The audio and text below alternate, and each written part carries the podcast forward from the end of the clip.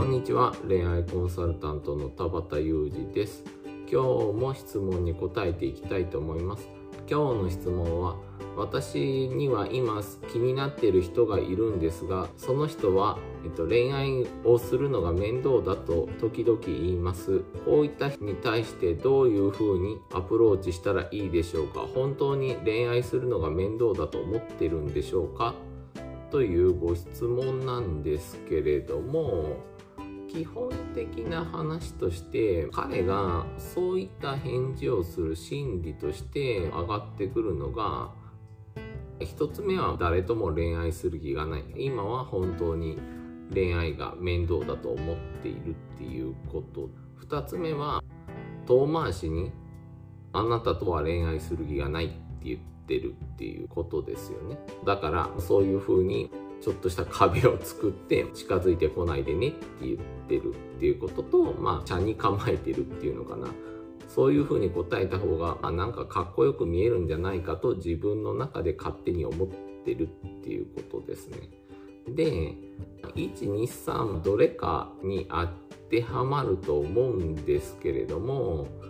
恋愛するのが面倒だからといって、まあ、最終的に2人で遊んでいくうちにどうなるかわからないんですよね。人の気持ちって、まあ、変わっていくことがあるんで振る舞い方によっては彼の気持ちも変わってやっぱりあなたと付き合いたいとかパートナーとして一緒の時間を過ごしたいって思うことはあるんで彼が面倒だって言ってるからといって、まあ、可能性がないわけではないみたいな。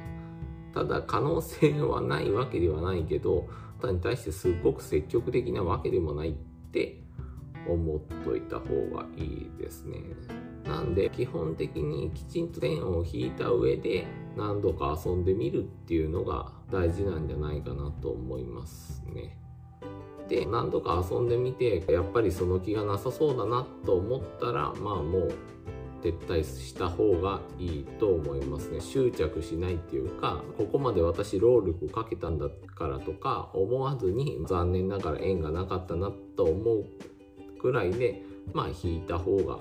いいと思いますね。で一つ忘れては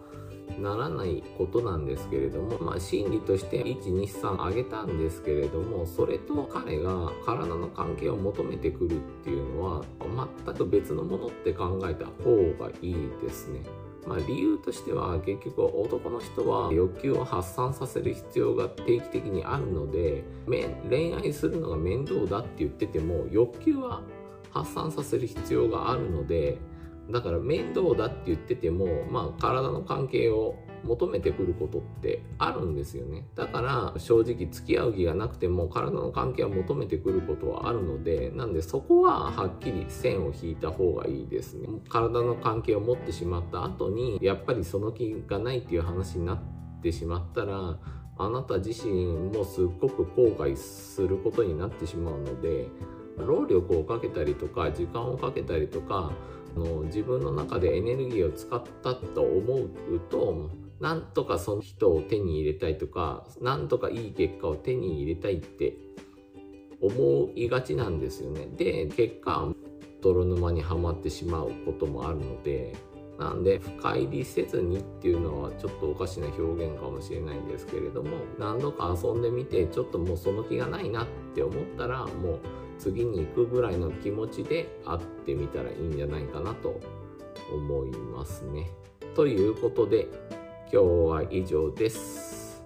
またよかったら質問とか送ってもらえると嬉しいです。恋愛コンサルタントの田畑裕二でした。バイバイ。